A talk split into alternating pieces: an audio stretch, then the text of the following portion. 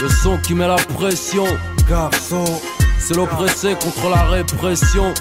Y a plus de maître ici, plus d'MC, plus de saison. de. Bonjour à tous, ça y est, c'est parti pour la saison 3 de Pop Express. Et après cette petite pause, j'avais vraiment envie de faire cette rentrée en beauté, donc je me suis dit, autant reprendre avec ce qui est peut-être le meilleur album de rap français. Le débat est ouvert, Mauvais œil de Lunatic, groupe légendaire dans lequel on retrouve Booba et Ali. L'album sort en 2000 et euh, aujourd'hui c'est toujours un énorme classique. On va voir pourquoi dans cet épisode. Et si tu kiffes pas.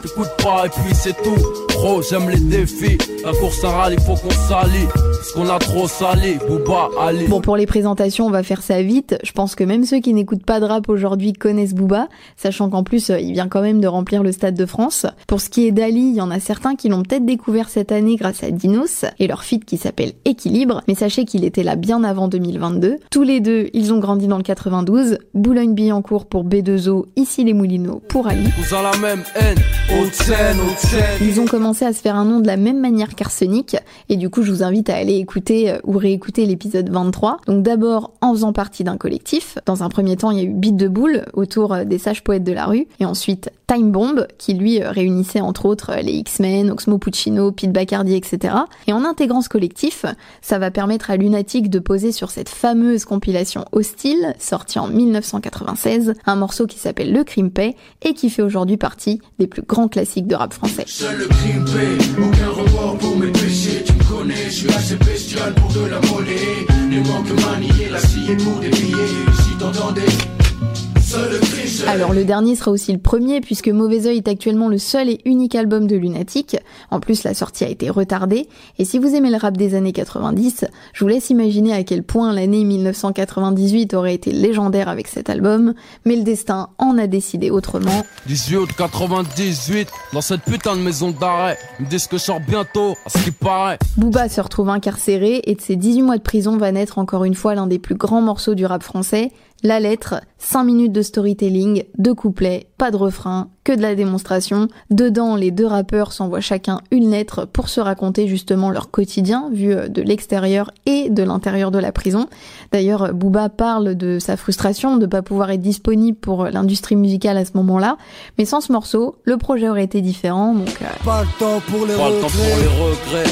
Les erreurs n'appartiennent qu'à nous-mêmes, nés Ouais. pour amener ma part de Pas le progrès. temps pour les regrets. À travers cet album, ils racontent leur vie de banlieusard avec euh, les difficultés liées à ces quartiers, la pauvreté, le racisme, la violence. Ils dénoncent aussi ce système qui les empêche de sortir de ce cercle vicieux, mais par rapport à d'autres rappeurs de cette époque, ils sont quand même moins dans les revendications. Leur but, c'est surtout de s'adresser à un public qui vit le même quotidien qu'eux. C'est pour les têtes brûlées, les. Faut que m'écouter la police hurler. Tête Ceux brûlée. qui mollissent pas très haut, j'emmène les frères en réa.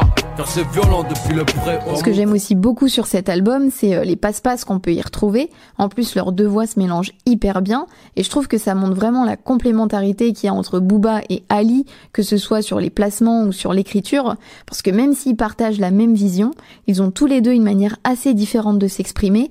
Les textes de Booba sont très directs par rapport à ceux d'Ali, là où lui euh, prend un peu plus de hauteur, notamment via des références religieuses qui reviennent dans plusieurs de ses couplets. Improvise parmi les texte texte.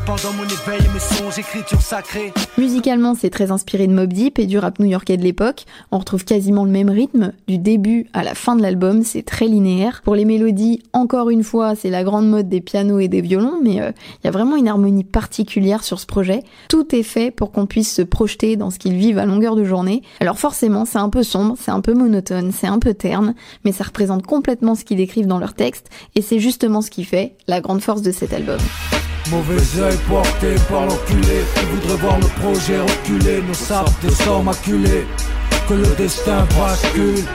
Mauvais œil. Et je vais terminer sur une petite recommandation, mais si vous aimez Lunatic, que vous aimez le rap, je ne peux que vous conseiller de lire le livre de Kamal Osman sur la création de Time Bomb, dont il faisait partie avec son frère Cassim. Je suis en plein dedans et euh, vraiment il raconte des tonnes d'anecdotes sur sa vie, sur le rap, c'est hyper intéressant. Merci en tout cas à ceux qui écouteront cet épisode en entier. N'hésitez pas, comme d'hab, à vous abonner, à partager, à noter le podcast sur les plateformes, vraiment ça aide à fond. Un grand merci et on se retrouve bientôt. Salut